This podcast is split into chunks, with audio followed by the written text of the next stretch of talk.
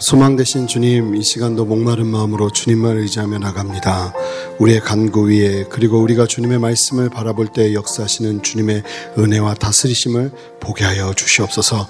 감사드리며 예수 그리스도 이름으로 기도합니다. 아멘. 할렐루야. 좋은 아침입니다. 어제 저녁에 다들 속 많이 상하시고 또 잠도 잘 못 주무신 분들도 계실 텐데 우리가 그거 더 이상 생각하지 말고 주의 말씀 안에 머물면서 소망 대신 주님 바라봐야 되겠다 생각 많이 하면서 잠들었습니다. 어, 이 아침에 오신 여러분 환영하고 함께 소망 되시는 우리 주님의 말씀을 함께 한번 대하, 대하도록 하겠습니다. 요한계시록 10장 1절부터 11절까지 말씀입니다. 입에는 달지만 배에는 쓴 요한계시 요한, 배에는 쓴 책이라는 제목으로 말씀을 나눌 텐데요. 제가 한 절 읽고 성도님들이 한 절 읽으시면서 함께 교도가도록 하겠습니다. 내가 또 보니 힘센 다른 천사가 구름을 입고 하늘에서 내려오는데 그 머리 위에 무지개가 있고 그 얼굴은 해 같고 그 발은 불기둥 같으며 그 손에는 펴놓인 작은 두루마리를 들고 그 오른발은 바다를 밟고 왼발은 땅을 밟고 사자가 부르짖는 것 같이 큰 소리로 외치니 그가 외칠 때 일곱 우레가 그 소리를 내어 말하더라. 일곱 우레가 말을 할 때에 내가 기록하려고 하다가 곧 들으니 하늘에서 소리가 나서 말하기를 일곱 우레가 말한 것을 임봉하고 기록하지 말라 하더라. 내가 본 바 바다와 땅을 밟고 서 있는 천사가 하늘을 향하여 오른손을 들고 세세토록 살아계시니 곧 하늘과 그 가운데 있는 물건이며 땅과 그 가운데 있는 물건이며 바다와 그 가운데 있는 물건을 창조하신 이를 가르켜 맹세하여 이르되 지체하지 아니하리니 일곱째 천사가 소리내는 날 그의 나팔을 불려고 할 때에 하나님이 그의 종 선지자들에게 전하신 복음과 같이 하나님이 그 비밀이 이루어지리라 하더라. 하늘에서 나서 내게 들리던 음성이 또 내게 말하여 이르되 내가 가서 바다와 땅을 밟고 서 있는 천사의 손에 펴 놓인 두루마리를 가지라 하기로. 내가 천사에게 나아가 작은 두루마리를 달라 한즉 천사가 이르되 갖다 먹어버리라. 내 배에 쓰나 내 입에는 꿀같이 달리라 하거늘 내가 천사의 손에서 작은 두루마리를 갖다 먹어버리니 내 입에는 꿀같이 다나 먹은 후에는 내 배에서는 쓰게 되었더라. 함께 읽겠습니다. 그가 내게 말하기를 내가 많은 백성 백성과 나라와 방언과 임금에게 다시 예언하여야 하리라 하더라. 아멘. 요한계시록은 계속 진행되는 것처럼 어, 여섯 번째 나팔이 불고 어, 일곱 번째 나팔이 불러, 불어야 되는데 잘 보면 지난주 말씀도 그랬습니다. 여섯 번째 봉인이 해제되고 일곱 번째 봉인이 해제되어야 되는데 갑자기 어, 삽입된 구절이 있었습니다. 그 장을 막간이라고 표현을 했는데 오늘도 마찬가지로 이 막간이 갑자기 삽입이 됩니다. 그러면서 지난주에는 여섯 번째 봉인이 해제되고 일곱 번째 봉인이 해제되는 사이에 어떤 내용이 있었냐면 구원받은 자의 수 14만 4천 명의 명단이 나오는 말씀이 있었습니다. 그리고 구원받은 무리가 어린 양 예수 그리스도를 예배하는 내용이 담기죠. 근데 오늘도 보니까 어, 여섯째 나팔이 불고 일곱째 나팔이 불어야 하는데 갑자기 작은 책의 환상을 보게 되는 내용이 삽입됩니다. 이것을 막간이라고 표현하는데요. 이 말씀을 통해서 재앙 중에서도 성도들이 잃지 않고 붙잡아야 할 신앙과 태도를 말씀해 주시는 주님의 뜻을 함께 발견하는 은혜가 있으시기를 주님의 이름으로 축복합니다.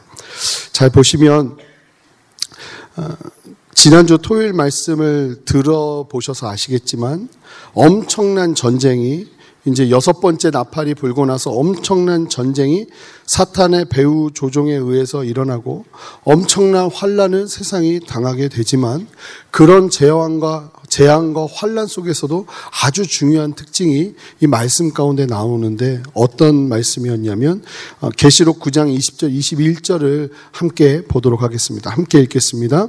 이 재앙에 죽지 않고 남은 사람들은 손으로 행한 일을 회개하지 아니하고 오히려 여러 귀신과 또는 보거나 듣거나 다니거나 하지 못하는 금, 은, 동과 목석의 우상에게 절하고 또 그 살인과 복술과 음행과 도둑질을 회개하지 아니하더라. 놀라운 사실은 실제는 우리는 기대하기는 세상이 더 좋아지고 어, 더 아름다워질 것이라고 생각하지만 성경대로라면 세상은 더욱 완고해질 것이라는 것입니다. 전쟁이 일어나고 재앙이 일어나고 악한 일들이 일어나고 수많은 이건 마치 하나님이 마지막 때를 재촉하시는 것처럼 보여지는 일들이 일어나는 데에도 불구하고 성경 말씀대로라면 세상은 더 완악해지고 완고해진다는 것입니다. 개인주의와 물질주의와 함께 기승하며 세상은 더욱 완고해질 것입니다. 오늘날도 그렇지 않습니까? 현실적으로 본다면 살기 좋아지고 있는 최첨단의 시세, 시대를 우리는 살고 있지만 아, 세상은 행복해 보이지 않습니다. 젊은 청소년들의 우울증과 자살률은 이미 아주 위험한 수준 가운데 이 나라는 처해 있고요. 사람들은 점점 감사보다는 가지지 못함에 대한 상대적인 빈곤감과 실패감으로 인해서 원망으로 완고해져 가는 것 같습니다. 여러분 잘 보시면 모세 때도 똑같았습니다. 모세와 각을 세우고 있던 바로 왕이 바로 그러했죠.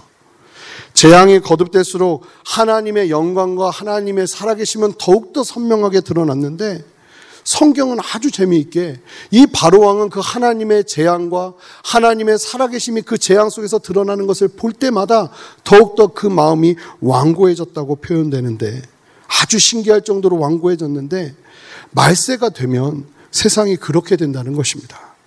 잘못을 저지르고도 회개하지 않는 잘못했다 생각하지 않는 시대가 온다는 것입니다. 어쩌면 오늘날 이 시대가 마치 그 시대를 대변하는 듯하게 보여주고 있는 것 같지 않습니까? 그리고 이어지는 오늘 10장의 말씀은 9장의 말미에 보여주는 여섯째 나팔이 불면서 임하는 재앙과 아주 깊은 관련이 있는 것을 보게 됩니다. 그래서 지금 이 9장 후반절의 말씀을 나눈 것입니다. 10장의 내용을 보면 이제 환상이 보이는데 이 환상의 주인공은 하늘에서 내려온 힘센 천사입니다. 우리 함께 1절 말씀을 읽어보겠습니다. 함께 읽겠습니다. 내가 또 보니 힘센 다른 천사가 구름을 입고 하늘에서 내려오는데 그 머리 위에 무지개가 있고 그 얼굴은 해 같고 그 발은 불기둥 같으며 힘센 천사를 설명하는데요. 이렇게 설명합니다. 구름을 입고 있다. 이 구름은 하나님의 영광을 상징합니다. 그리고 머리에 무지개가 있다. 이 무지개도 하나님의 영광을 상징하는 것입니다. 그리고 뭐라고 말합니까? 그 얼굴은 해 같고 그 발은 불기둥 같답니다.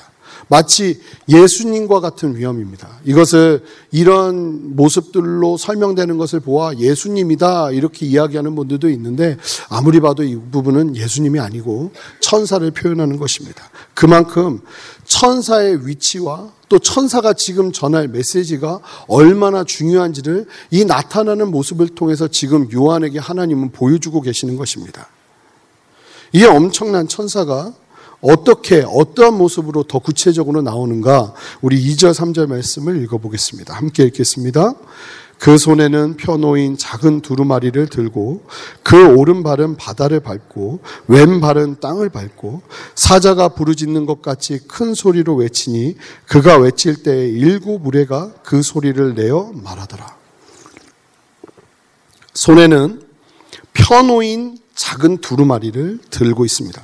이 두루마리의 내용은 정확하게는 알 수 없지만 전체 흐름 속에서 아마도 장차 예언될 말씀과 일어날 재앙들에 대한 그리고 부르심에 대한 내용들이 담겨져 있는 것이 분명합니다.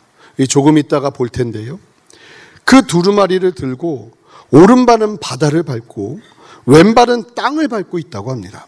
이것은 이 천사가 전할 메시지가 얼마나 보편적으로 온 땅 가운데 전파되어야 될 메시지인지를 보여주고 있는 것입니다. 그리고 나서 천사가 소리를 치는데 그 소리가 얼마나 우렁찬지 사자가 부르짖는 것 같이 사자는 예수님, 하나님의 영광, 하나님의 권위를 상징하는 것입니다. 그래서 예수님을 유다의 사자로라고도 성경은 표현하고 있습니다. 그 사자가 부르짖는 것 같은 예수님의 말씀과도 같은 예수님의 말씀만큼은 아니다 할지라도 예, 마치 예수님이 말씀하시는 것 같은 큰 소리 그리고 그 외침과 함께 일곱 우레가 소리를 내어 말한다고 합니다. 그러자 요한은 그 일곱 우레가 하는 이야기를 듣기 위해서 그리고 그 내용을 적기 위해서 다가가자 일곱 우레가 이렇게 이야기합니다. 우리 함께 사절 말씀 읽겠습니다. 읽겠습니다. 일곱 무례가 말을 할 때 내가 기록하려고 하다가 곧 들으니 하늘에서 소리가 나서 말하기를 일곱 무례가 말한 것을 인봉하고 기록하지 말라 하더라. 기록하지 말라고 하는 것입니다. 그리고는 이와 같은 환상을 계속 보게 됩니다. 우리 5절, 6절 말씀 읽어보겠습니다. 내가 본 바 바다와 땅을 밟고 서 있는 천사가 하늘을 향하여 오른손을 들고 세세토록 살아계시니 곧 하늘과 그 가운데 있는 물건이며 땅과 그 가운데 있는 물건이며 바다와 그 가운데 있는 물건을 창조하신 이를 가르켜 맹세하여 이르되 지체하지 아니하리니. 자, 뭐라고 말씀하시냐면 적지 말라고 말하는 것입니다. 그러면서 뭐라고 말씀하시냐면 이 요한이 볼 때는 하나님의 때가 늦고 더딘 것 같을지 모르지만 그 때가 만약에 하나님께서 이제 종말을 향해서 구체적인 준비를 하시는 때가 되면 절대로 지체되지 않을 것이라는 것입니다. 마치 순차적으로 계획된 일들이 바로 바로 일어나는 것처럼 하나님은 하나님의 계획 안에서 아주 구체적으로 당신의 종말의 일들을 이루실 것이라는 것입니다. 그러면서 우리가 함께 봐야 될 말씀이 있는데 7절 말씀을 읽어보겠습니다. 일곱째 천사가 소리내는 날 그의 나팔을 불려고 할 때에 하나님이 그의 종 선지자들에게 전하신 복음과 같이 하나님의 그 비밀이 이루어지리라 하더라. 여기서 말하는 선지자들은 구약과 신약 시대의 모든 하나님의 사람들을 의미합니다. 진리의 말씀을 통해 전달된 복음이 어떤 내용입니까? 예수 그리스도의 죽음과 부활을 통해 이루신 구속 사역과 승천하셔서 다시 심판주로 재림하실 것임을 믿는 것이 복음인데 이 복음을 무엇라고 설명하고 있는지를 우리가 좀 볼 필요가 있습니다. 복음을 뭐라고 말하냐면 하나님의 비밀이라고 합니다. 참으로 맞는 말씀이 복음은 하나님의 비밀과도 같아서 쉬운 것 같아도 성령 하나님의 도움이 없이는 절대로 이해할 수 없는 진리이고 이해가 된다 해도 묵상하면 묵상할수록 깊게 다가오는 신비와도 같은 비밀이라는 생각을 많이 하게 됩니다. 그리고 이 하나님의 복음이 때가 되면 뭐라고 말하냐면 반드시 다 이루어질 것이라고 말씀하고 있다는 것을 우리는 집중적으로 보아야 할 것입니다. 사랑하는 성도 여러분, 기억해야 될 것은 우리의 삶 속에서 이 시대 가운데서 마지막 때에 이루어질 유일한 것은 우리의 개인적인 소망이 아닙니다. 그런 수준의 것이 아니에요. 마지막에 온전히 이루어질 것은 오직 복음뿐임을 믿음으로 바라보시기 바랍니다. 그만큼 복음은 우리의 중심이 되어야 하고 우리의 기반이 되어야 하는 것입니다. 복음이 얼마나 중요한지 이 복음을 깊이 이해하고 진리 안에서 복음을 묵상하며 누리기 시작할 때 이 안에서 숨겨놓은 하나님께서 우리에게 주신 비밀들을 보게 될 것이라고 이 말씀은 우리에게 가르쳐 주고 있는 것입니다. 이어서 너무나도 중요한 말씀이 나옵니다. 우리 8절 말씀 읽어보겠습니다. 함께 읽겠습니다. 하늘에서 나서 내게 들리던 음성이 또 내게 말하여 이르되 내가 가서 바다와 땅을 밟고 서 있는 천사의 손에 펴놓인 두루마리를 가지라 하기로. 하나님이 요한에게 이 우레가 나는 소리는 적지 마라. 봉인하고 너는 그것을 적지 마라. 이렇게 말씀, 말한 천사가 이번에는 하나님께서 이제 구체적인 음성을 들려주시는데 뭐라고 말하냐면 천사의 손에 펴놓인 두루마리는 네가 가져라. 그리고 요한은 그 말씀을 순종하기 위해서 천사에게 다가가는데 천사가 그 두루마리를 주면서 아주 놀라운 이야기를 합니다. 우리 함께 구절 말씀 함께 읽겠습니다. 내가 천사에게 나아가 작은 두루마리를 달라 한즉 천사가 이르되 갖다 먹어버리라. 내 배에는 쓰나 내 입에는 꿀같이 달리라 하거늘. 천사가 그 두루마리 좀 주십시오라고 이야기를 했더니 뭐라고 이야기합니까? 천사가 두루마리를 받지 말고 그냥 받아 먹으라는 것입니다. 그러면서 중요한 이야기를 하는데 그 말씀 하나님의 두루마리를 네가 먹으면 입에는 달지만 그것을 소화하는 과정 속에서 배에서는 쓰게 될 것이라고 이야기하고 있다는 것입니다. 그런데 이와 아주 유사한 말씀이 구약 에스겔서에 있었습니다. 에스겔 선지자가 하나님의 부르심을 받을 때 똑같은 일이 있었습니다. 우리 에스겔 2장 8절부터 3절까지 3장 3절까지의 말씀 좀 길지만 우리가 함께 읽어보도록 하겠습니다. 읽겠습니다. 너 인자야 내가 내게 이르는 말을 듣고 그 패역한 족속같이 패역하지 말고 내 입을 벌리고 내가 내게 주는 것을 먹으라 하시기로 내가 보니 보라 한 손이 나를 향하여 펴지고 보라 그 안에 두루마리 책이 있더라.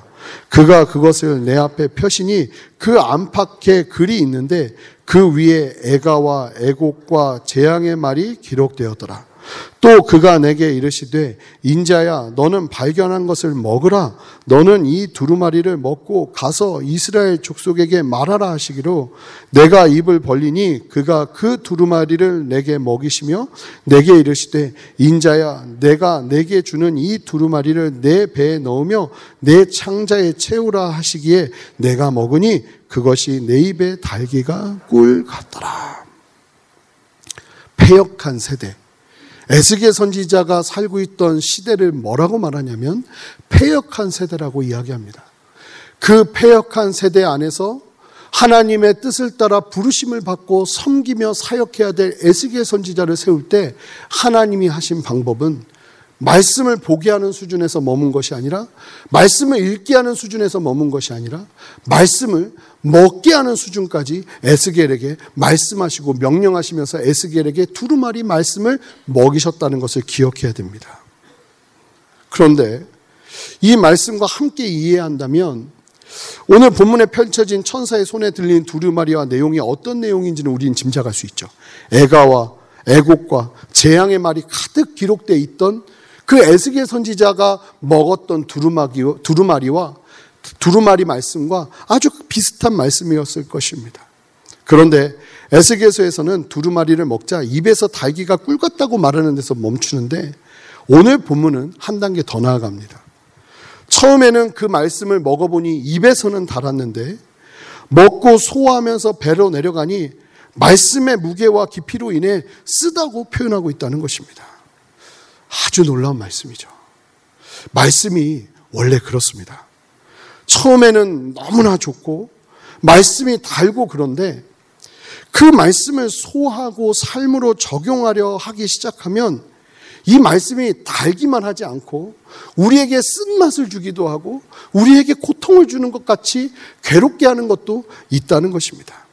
그런데 여러분 아시지 않습니까? 우리가 먹는 것 중에 쓴 것이 대부분 어떤 것입니까? 약입니다. 몸에 좋은 것입니다. 그런 두루마리를 요한이 먹어야만 하는 이유를 말씀하시는데 11절 말씀을 읽어보겠습니다. 이제 중요한 말씀입니다. 11절 말씀 읽겠습니다. 시작. 그가 내게 말하기를 내가 많은 백성과 나라와 방언과 임금에게 다시 예언하여야 하리라 하더라. 9장을 기억하실 것입니다. 제가 처음에 말씀드렸죠. 9장을 보면 세상이 하나님의 재앙 앞에서도 더 완고해지고 하나님을 멀리하고 죄 가운데서도 회개하지 않는 세상을 표현하고 이야기해주고 있습니다. 그리고 막간으로 10장이 나오는데 그 내용이 무엇입니까? 말씀을 먹고 소화해서 처음에는 달지만 나중에는 쓴 말씀을 먹고 나서 해야 되는 게 있다는 겁니다. 회개하지 않는 세상을 향해 우리는 여전히 말씀을 전해야 되는 삶을 살아야 함을 이 말씀을 통해서 우리에게 도전하고 있다는 것이죠. 다시 완악한 세상에 주님의 말씀을 선포하기 위해서 필요한 것이 무엇인지를 오늘 본문 말씀은 우리에게 도전하고 있는 것입니다. 여러분, 세상이 완고해지고 세상이 완악해지고 하나님의 복음을 적대시하는 세상을 만날 때 우리에게 필요한 것이 무엇인지 아십니까? 말씀을 읽는 수준으로 머물면 우리는 세상을 이길 수 없습니다. 말씀을 듣는 수준으로만 머물면 우리는 세상을 이길 수 없습니다. 말씀을요, 적는 수준으로만 우리가 대하면 우리는 세상을 이길 수 없습니다. 하나님은 그런 세상을 대해야 되는 사람들을 향해서, 당신의 백성들을 향해서 뭐라고 말씀하시는지 아십니까? 말씀을 먹으라는 겁니다. 말씀을 소화하라는 겁니다. 처음에는 달지만 그 말씀을 삶 가운데 적용하면서 세상 가운데 살아내면서 그 말씀의 무게 때문에 쓴맛도 경험하면서 그런데 소화해 보면 그것이 어떻게 되는 겁니까? 쓰지만 뱃속에서 소화가 되어서 그것이 말씀이 나의 일부가 되는 겁니다. 나의 영양소가 되고 나의 힘이 되고 나의 살아갈 근원이 되는 것입니다. 그렇게 말씀을 먹어야 완악한 세상에 다시 복음을 전할 수 있게 된다고 말씀하고 계시는 것입니다. 사랑하는 성도 여러분, 고난 가운데 있는 분들이 있을 수 있습니다. 예수 믿는 것 자체가 힘든 어려움 가운데 처한 분들이 계실 수 있습니다. 그 아침에 그런 분들에게 이 아침에 주님께서 도전하시는 내용이 무엇인지 아십니까? 아니 말씀을 듣는 데서 머물지 마라. 말씀을 적는 데서 머물지 마라. 입을 벌리고 쓰더라도 그 말씀을 먹어라. 유하는 말씀을 가지려 하고 적으려 하고 들으려 했지만 하나님은 그것을 허락하지 않으셨어요. 그리고 하나님은 요한에게 입을 벌려 말씀을 먹으라고 하세요. 그 내용이 힘들고 어려운 내용이라 해도 현실적으로 나를 힘들게 할 수 있는 내용이라 해도 그 말씀 자체를 먹기 시작하면요, 입에서는 답니다. 그리고 그 맛 이후에 말씀을 삶으로 살아내며 쓴맛을 뱃속에서 경험하는 소화의 시간을 가지게 되죠. 그리할 때 우리는 비로소 완악한 세상을 향해 변함없이 다시 복음을 외칠 수 있는 것입니다. 사랑하는 성도 여러분, 원래 예수님 믿는 것이 그런 것 아니겠습니까? 처음에 믿을 땐 어, 이렇게 좋은 곳이 있나 싶죠. 이렇게 좋은 분이 있나 싶죠. 막 눈물도 나고 너무너무 좋은데 점점 믿다 보니까 이 좋기만 한 게 아닌 생각보다 내가 헌신해야 될 것도 많고 내가 눈물 흘려야 될 것도 많고 내가 순종해야 될 것도 많고 하지만 우리가 그 말씀을 정말 삶 가운데 쓰지만 나의 것으로 소화하기 시작할 때 우리 안에 무엇이 생기는 것입니까? 힘이 생기는 겁니다. 비로소 달기만 한 데서 머무는 것이 아니라 쓴 말씀의 깊이와 넓이를 맛보기 시작할 때야 비로소 세상에 나가서 세상이 우리를 흔든다 할지라도 흔들리지 않는 견고한 예수 그리스도의 구원받은 성도의 삶을 살아낼 수 있는 것입니다. 말씀을 정리하도록 하겠습니다. 오늘 이 아침에도 사랑하는 성도 여러분, 하나님 앞에 간구하시며 나가시는 여러분 되시기를 주님의 이름으로 축복합니다. 어떤 간구입니까? 하나님, 오늘 이 말씀을 내가 보는 데서 머물지 않겠습니다. 적는 데서 머물지 않겠습니다. 듣는 데서 머물지 않겠습니다. 먹고 소화하기를 원합니다. 묵상하고 소화하면서 하나님의 말씀의 참된 맛을 경험하게 하여 주시옵소서. 그리고 그 말씀의 힘으로 세상에 나아가 다시 예수 그리스도의 복음대로 살아낼 수 있는 은혜 더하여 주시옵소서. 그래서요, 여러분 새벽 기도가 참 좋은 게 말씀을 듣고 꼭 뭐 하셔야 되냐면 기도하시면서 들은 말씀을 가지고 소화하는 시간을 가져야 되는 겁니다. 그 말씀을 가지고 내가 어떻게 이 말씀을 이뤄내며 살아야 될까? 그러면서 떠오르는 사람들을 가지고 대하면서 기도해야 되는 겁니다.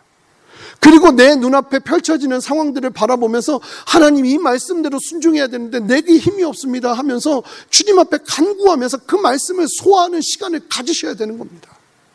그렇게 기도하며 간구하면서 그 말씀을 소화해내고 그 말씀이 내 안에 쓰게 약이 되어서 나의 온몸에 퍼지기 시작할 때 그때서야 비로소 말씀으로 세상에 나아가 승리할 수 있는 인생을 살 수 있다는 것입니다. 이 말씀을 여러분 평생 잊지 않고 기억하신 여러분 되시기를 주님의 이름으로 축복합니다. 말씀을 대할 때마다 이런 각오로 대하십시오. 내가 오늘도 이 말씀을 먹으리라. 내가 오늘도 이 말씀을 소화하리라. 성령 하나님 내 안에 역사하셔서 이 말씀을 소화하고 나의 것으로 만들 수 있도록 하나님 역사해 주십시오.